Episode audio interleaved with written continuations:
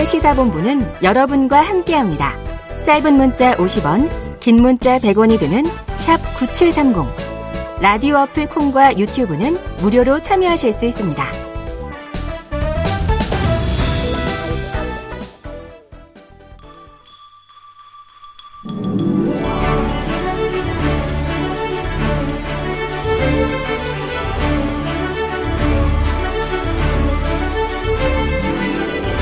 네, 기자들의 눈으로 정치권 소식을 들여다보는 아주 흥미진진한 시간입니다.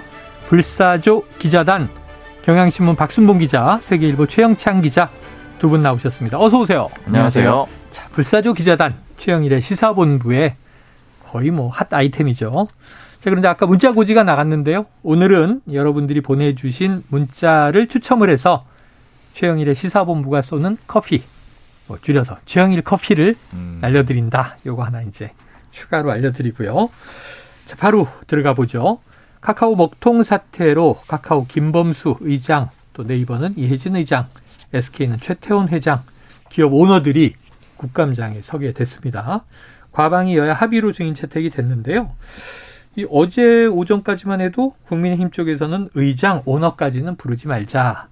그런데 갑자기 전격 합의가 됐는데 배경 있습니까?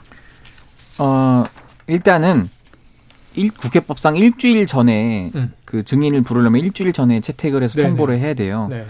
이제 24일이 과기부 종합감사기 때문에 그 일주일 전이면 어제였죠. 네. 그래서 17일에 이렇게 한 거고 어쨌든 이게 국민 대국민 전 국민적 관심 사안이 돼버렸기 그렇죠, 때문에 그렇죠. 기본적으로 다들 카카오톡 때문에 불편을 했으니까 음. 카카오가 나와야 되는 건 당연하다. 음. 민주당도 그렇고 또 과방위원장이 정청래 의원이 민주당 수석이니까 그럼 카카오에 당연히 불러야 되지 않겠냐라고 했는데 계속 난색을 표하던 국민의힘이 그럼 네이버도 부르자. 음. 뭐 이렇게 나온 거예요. 그래서 그런 다음에 거기다 하나 더 얹어서 그러니까 뭐 SK CNC도 화재 주체니까 네네. 당연히 그러면 나와야 된다 했는데 거기에다가 국민의힘 쪽이 이제 최태원 회장까지 얹은 거죠. 네네네. 그럼 설마 민주당 이렇게 부담스러우면 받겠냐 싶었는데 어. 그래 좋아 받자 이렇게 돼가지고 네. 합의가 됐습니다. 자 그런데 이게 여야 합의 되기 전에 지금 말씀하신 대로 민주당은 카카오 김범수 의장을 부르자 또 국민의힘은 네이버의 이혜진 GIO 지금 뭐 이렇게 직책은 돼 있네요. 신랑이가 있었는데 카카오 네이버 뭐 우리나라를 대표하는 양대 포탈이잖아요. 예, 예. 이렇게 줄다리기를 했던 뭐 이유가 있습니까? 저도 조금 취재를 해봤는데 네. 아무래도 카카오가 이제 여러 이유들이 있습니다. 음. 이제 카카오 하면은 과거 그 김범수 의장이 네. 김건희 여사와 사진을 한지 함께 찍혔던 적이 있어요. 아, 뭐 대선 기간에 나왔던 예, 그 불거졌던 그 사진인 것 때문에 네. 이게 또 정치 공방으로 벌어지는 것 아니냐라는 음. 게 이제 국민의힘 쪽 우려가 있고 네네네. 민주당은 또 네이버를 살짝 부담스러워 한다는 거예요. 예. 그 이유가 성남 FC에 어쨌든 아, 광고비를 냈던 네네네. 그런 회사 중 하나가 또 네이버고 네, 두산건설 외에도 당했죠. 음. 예, 어쨌든 그것 때문에 이게 그 이해진 창업자는 보통 이제 한 오너로 이제 분류가 되는데 나오는 순간 이제 그런 식으로 질문이 변질될 수 있다고 해서 네네. 서로 좀 부담스러운 상황이었거든요. 어쨌든 그러면 근데 이게 또 주고받고 주고받고라서 음. 한쪽이 누구를 세게 무조건 나와야 한다면은 다른 쪽도 그럼 그 카드 같이 던져 네네. 이런 식으로 해서 어쨌든 뭐 정치권 그 당사자들 의원들이 보는 피해는 없거든요. 예. 그냥 그 그냥 기업들이 나오면 됩니다.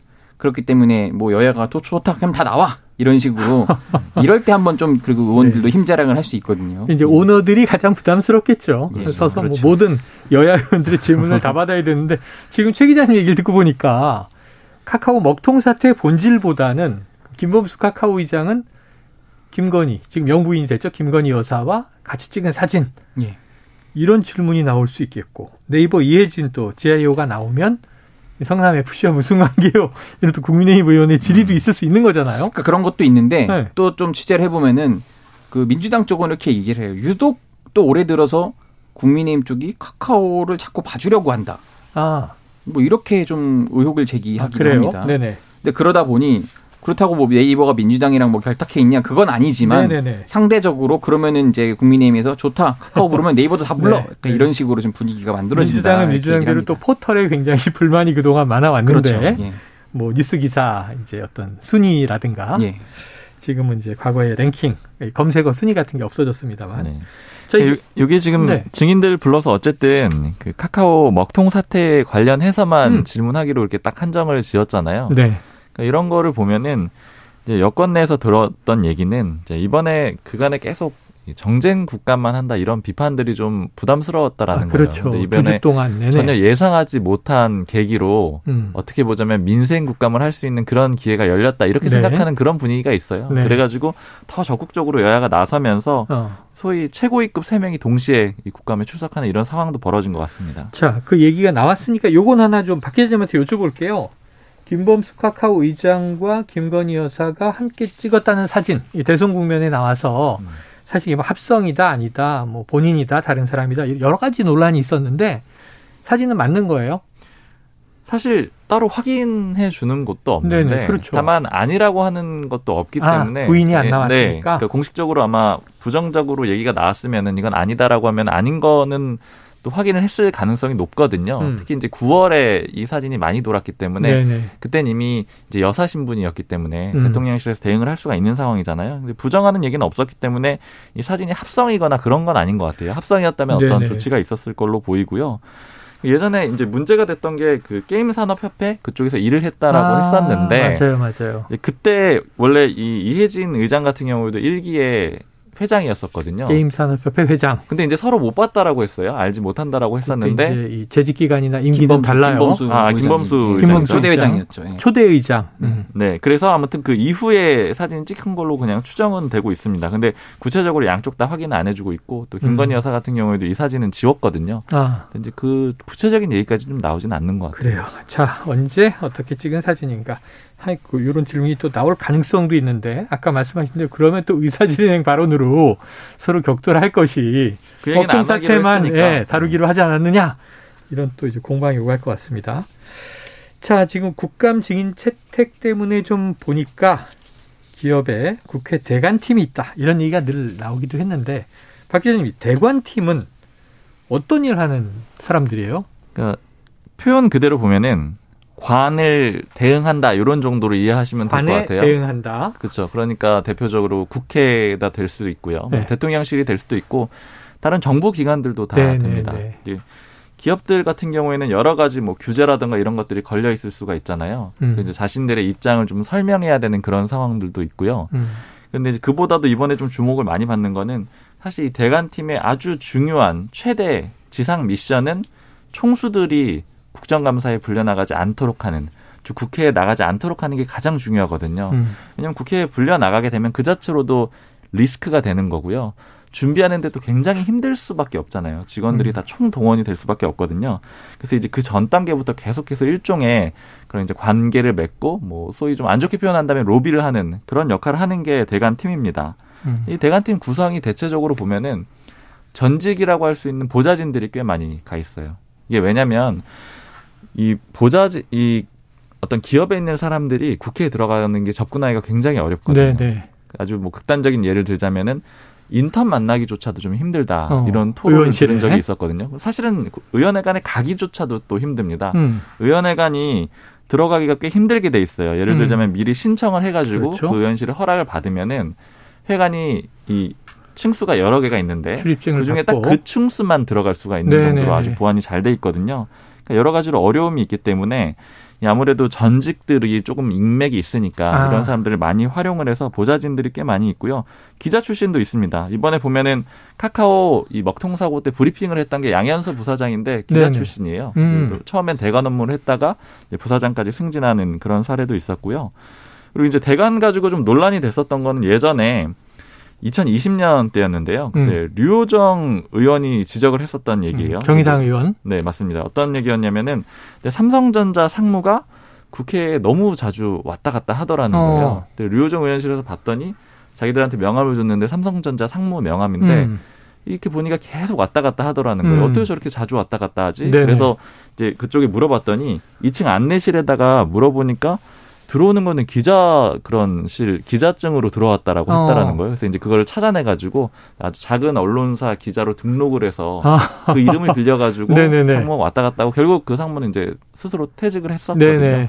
그런 일도 있었습니다. 그 부연하면은 이분이 원래는 그 국민의힘 전신 네네. 그쪽 당직자 생활을 오래 한 분이고 음. 삼성 대관으로 이제 취업을 했는데 원래는 이제 의원실이 뭐 출입이 옛날처럼 자유로웠다 하더라도 네. 어, 보통은 예의상 그 의원실에 이제 문의를 하고 허락을 맡아서 이제 출입증을 네네. 갖고 들어가는 게 정석인데 그 정의당이고 하니까 삼성 오지 마세요라고 분명히 계속 통보를 했는데도 음.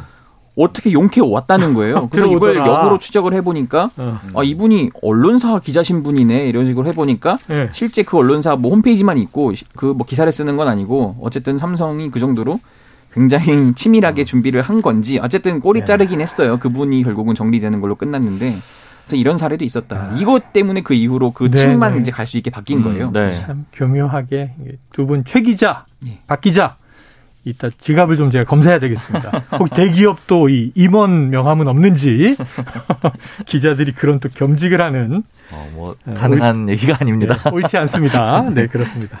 자 근데 뭐 이렇다는 게 어쨌든 국회와 기업이 이게 흔히 대관을 매개로 직인 채택 여부에서 서로 봐주고 그런 이 물밑 작업을 할 수 있다는 여지를 얘기하는 거죠.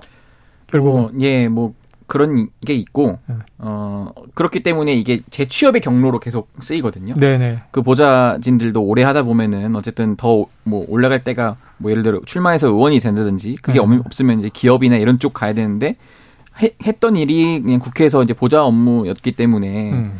그거를 기업에서 똑같이 할 수는 좀 없는 것 같고 음. 그럼 이제 어쨌든 대한민국은 계속 이 국회나 이게 법을 만들면은 계속 규제가 생기고 그렇잖아요. 네. 그렇기 때문에 기업 입장에서는 잘 설득하고 그런 일이 필요한데 아, 보좌진 출신이나 뭐 언론인 출신이 가서 했더니 좀 일을 잘하더라. 뭐 이런 음. 게 이제 업계에서 알려지면서 그래요. 결국은 이렇게 됐는데 이게 좀 하나의 어떻게 또 나쁜 사례라고 할 수 있는 게 뭐냐면은 2019년 타다금지법이 통과가 됐잖아요. 네네네. 박홍근 원내대표 그때 예. 의원이었는데 그게 통과된 이후로 그 해외 이제 스타트업 투자자들이 예. 한국에 투자를 하기 전에 이렇게 물어본다는 거예요. 음. 너네 회사는 한국에는 보니까 국회나 이런 관쪽 리스크가 있던데 그거에 대해 얼마나 대응이 돼 있니? 음. 돌려 말하면 대관 업무 담당자가 어떻게 누구로 얼마나 준비돼 있니? 이거를 투자하기 전에 물어본다는 거예요. 정관계와 커넥션이 네. 있느냐? 그래서 이제 저도 보좌진들한테 들은 얘기가 네. 이 타다 금지 통과된 이후에 사실 그쪽으로 진출할 일자리가 엄청 늘었다. 네.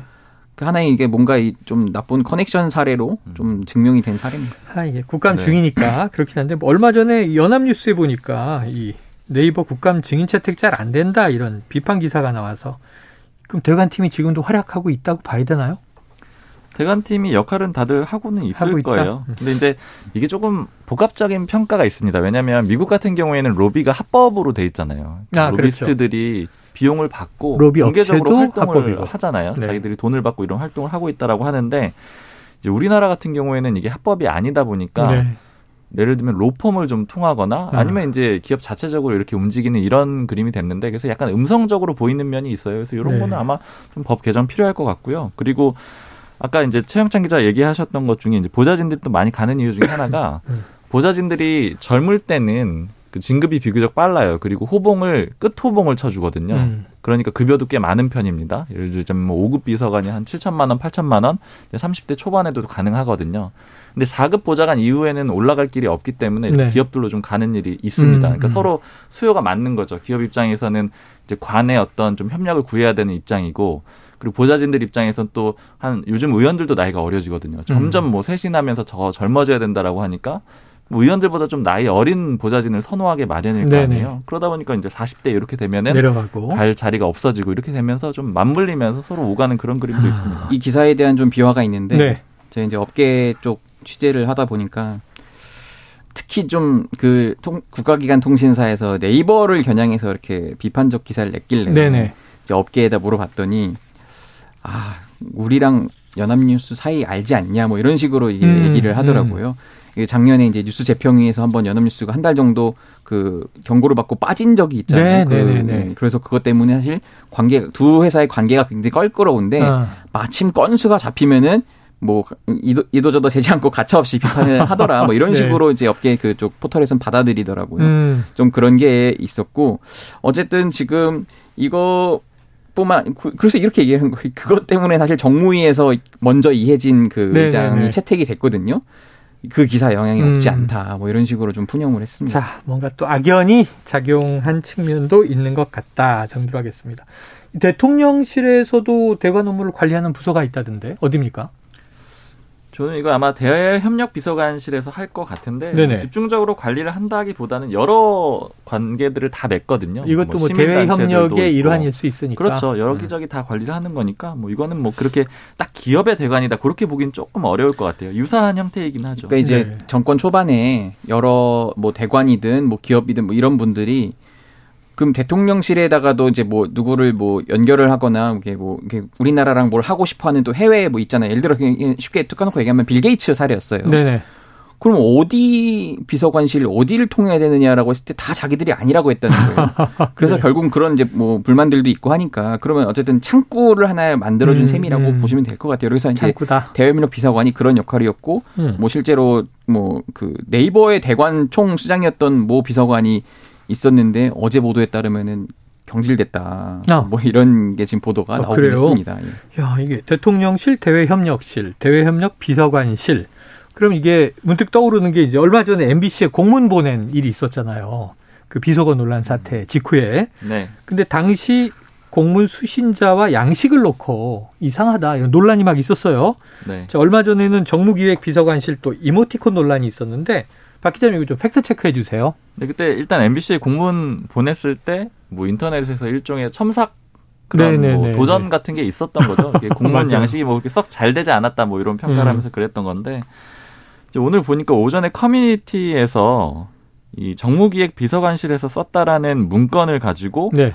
뭐좀 이상하다 이런 글들이 많이 올라오더라고요. 네네네. 공유도 많이 되고 그래서 음. 뭐가 이상한가 하고 봤더니 뭐 예를 들자면은 이제 1번이 회의 개요인데 이 1번 대신에 숫자 1 대신에 무슨 이모티콘으로 약간 뭐 하품하는 표정이라든가 이런 아. 것들을 번호 대신에 달아놔 가지고 네. 이 문건이 진짜야 이렇게 좀 다들 이제 놀라는 그런 상황이었어서 제가 네네. 확인을 해봤거든요. 예. 근데 확인해 보니까 이 문건은 사실은 아니었어요. 누군가가 아마 악의적으로 혹은 아. 뭐 장난스럽게 좀 고친 것 같아요. 아, 그래요. 원본을 받아보니까 그냥 제대로 숫자가 다 들어가 있었고요. 이모티콘을 어. 안 썼는데 네. 다만 이제 이게 아마 앞서서 MBC에 공문 보냈을 때 이제 공문 양식이 좀 이상하다 이런 지적이 나오니까 음. 누군가가 좀 그거를 또 생각을 해가지고 다시 한번 만진 게 아닌가 좀 네. 그런 생각이 들고요. 원본은 아니었다. 네, 원본 아니었습니다. 그래서 요거는 이제 어, 커뮤니티에서 글 보셨다라면은 그냥 오해는 안 하셔도 될 것 같아요. 알겠습니다. 자, KBS 라디오 최영일의 시사본부 박순봉 경향신문 기자, 최영창 세계일보 기자와 불사조 기자단 함께하고 있습니다. 자, 이제 양당 상황으로 가보죠. 박 기자님, 이 국회 이슈 하나 짚고 가야 되는데, 김문수 위원장 고발됐잖아요. 네. 국회가 시끌시끌한데, 자, 국, 김문수 위원장 좀 본인의 입장, 또 국민의힘의 속내, 지금 어떤 분위기입니까? 사실 임명 배경이 일단 굉장히 저는 궁금해가지고 여기저기 물어봤는데 임명의 배경 정확히는 좀 파악이 안 되더라고요. 누가 추천을 했느냐 등등 얘기가 많잖아요. 네, 그래서 좀 종합적으로 그냥 추정되는 얘기들을 좀 모아 보면은요. 음. 일단은 뭐 김문수 위원장 본인은 친이계가 아니라고 스스로 얘기한 적도 있긴 하지만 네. 어쨌든 범친이계로 묶이거든요. 네. 지금 대통령실의 주축이라든가 아니면 소위 윤핵관 의원들이 대부분 친이계입니다. 네. 이제 그 연장선상에서 아마 좀 추천이라든가 이런 것들이 이루어지지 않았겠느냐. 뭐 그리고 또 예를 들자면 국정상황실장이 지금 한호섭 실장인데 음. 한호섭 실장도 크게 보면은 친이계이고요. 예전에 김문수 위원장이 경기지사 할 때 뭐 특보 이런 역할들을 또 했었거든요. 그러니까 이제 아무래도 관계가 좀 남아 있는 그런 면이 하나가 있고요. 그리고 이제 두 번째로는 노동 쪽의 인사들이 대부분 좀 유승민계 의원들이 좀 많아요. 그러니까 음. 유승민계 의원들이 예전에 KDI 출신 경제학자들이 많았잖아요. 특히 뭐 예를 들자면 이종훈 전 의원 이런 사람들은 네. 예전에 문재인 정부에서도 노동부 장관으로 제안을 한 적도 있었거든요. 네, 네. 그러니까 그런 노동 경제 쪽 인사들이 유승민계 의원들이 많다 보니까 인사들이 음. 많다 보니까 아마 그들을 좀 배제하는 과정에서 음. 남은 사람이 별로 없었던 게 아니냐. 이제 뭐 여권 관계자가 하는 풀이 너무 없었다. 네. 그냥 솔직하게 얘기하면 우리가 사람이 좀 없다. 네. 이쪽에 이제 노동 문제 좀 아는 사람 있어? 이렇게 하면서 거론됐던 사람들 중에서 음. 아마 김문수 위원장이 어쨌든 그 노동 운동을 열심히 했던 것은 진정성 있게 했던 것은 네. 그 당시 했던 건 사실이니까 40여 년 전에 그렇죠. 그런 것들로 네. 인해서 아마 추천이 됐을 것이다. 이런 얘기들이 있고요.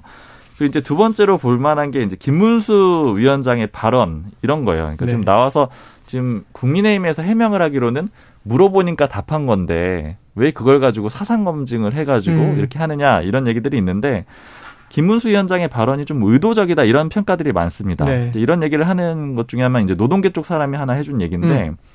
지금 경사노위 위원장 같은 경우에는 물론 굉장히 중요한 자리긴 하지만 보통 예를 들자면 교수들이 하거나 이렇게 해서 비상근직으로 있었어요. 뭐 전임 노동부 장관이나 네 많이 나오는 자리는 아니었고 그러다 보니까 주요 역할들을 상임위원들이 많이 했었습니다. 네, 상임위원들이 기자들을 만난다거나 아니면 일종의 대변인 역할도 한다거나 네. 이런 식의 역할을 했었는데 이번에 지금 아직 실현된 것 같지는 않은데 김문수 위원장이 자신은 대변인을 두겠다 어. 이런 얘기를 했다라는 네네. 얘기가 있고 그리고 또 명함을 이제 직원들이 만들어 갔더니 아, 사진을 좀 넣어라. 아. 뭐 이런 식의 지시를 했다라는 얘기를 들었어요. 그러다 보니까 이걸 전해준 사람 얘기는 아무래도 정치를 하려고 하는 것 같다. 아. 이제 경사노위 위원장이 예, 예.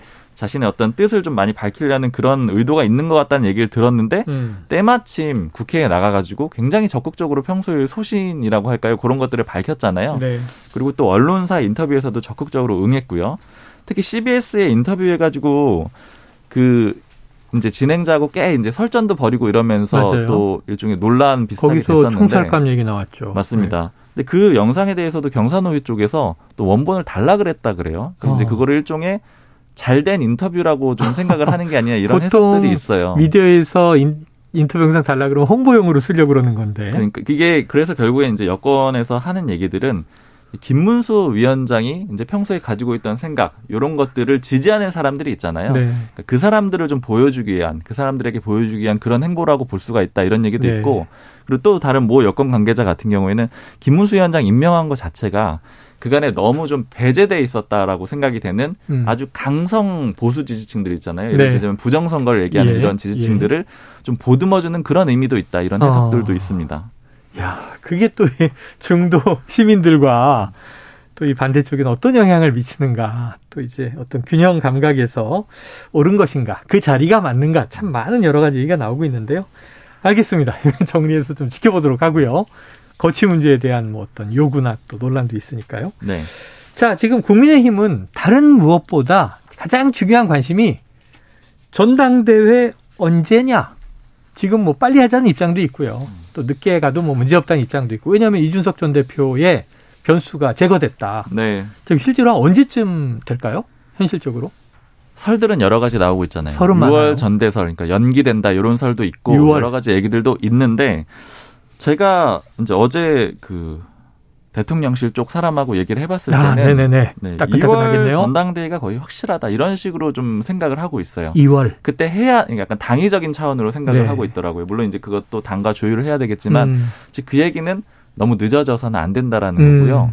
그리고 지금 대통령실의 가장 큰 관심사가 전당대회입니다. 네. 새로운 당 대표가 누가 될 것이냐 가장 큰 관심사고 뭐 적어도 뭐세 개의 수석실 이상에서 다 관심을 기울이고 있는 걸로 들었어요. 어, 그러니까 정무수석실 당연히 포함이 되겠고요. 네.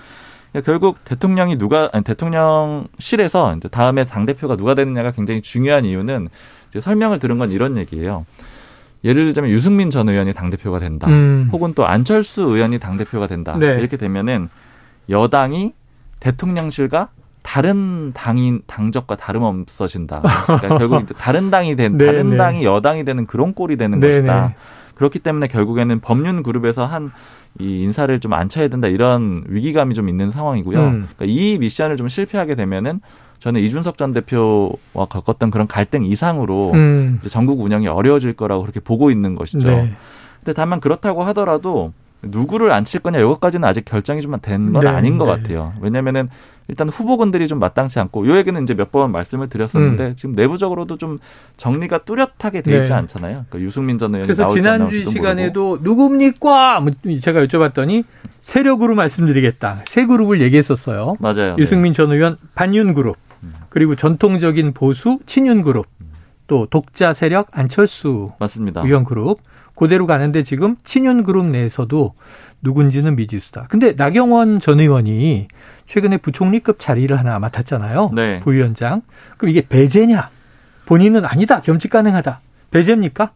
해석이 두 개가 같이 네. 있어요. 일단 첫 번째 해석은 처음에 나왔던 대체적인 해석은 저도 저희 이 방송에서 여러 번 말씀을 드렸는데 네. 나경원 전 의원이 나오게 되면은 이 범친윤 그룹 내에 표가 갈리기 때문에 오히려 반윤 내지는 안철수 의원이 당선이 될 수 있어서 네. 반드시 정리를 하려고 할 것이다 이런 음. 말씀을 드린 적이 있었거든요 네. 방송에서. 근데 이제 실제로 이 부위원장 자리를 줬기 때문에 장관급이죠. 그래서 아마 정리를 한 것이다 이런 해석들이 많이 있는데요. 음. 다만 나경원 전 의원이 그 이후에 이제 기자들이 물어보면은 나가겠다라는 그러니까 배, 아, 나가겠다라기다 배제하지 않는다. 전당대에 나가는 걸 배제하지 않는다라는 그런 취지로 계속 얘기를 하고 있거든요. 음. 즉 여기까지의 포지션에서 이제 이게 어떤 거냐 해석이 두 가지로 갈리는데 일단 첫 번째는 그냥 나경원 전 의원이 나가지는 않을 건데 몸집 키우기 내지는 좀 몸값을 불리는 그런 의미가 있는 것이다. 이런 해석들이 한 가지가 있습니다. 음. 그러니까 여권 관계자가 비유로 든 거는 이런 건데요. 예를 들자면은 나경원 전 의원이 원래 장관을 하고 싶었는데 지금은 장관급을 받은 거잖아요. 음.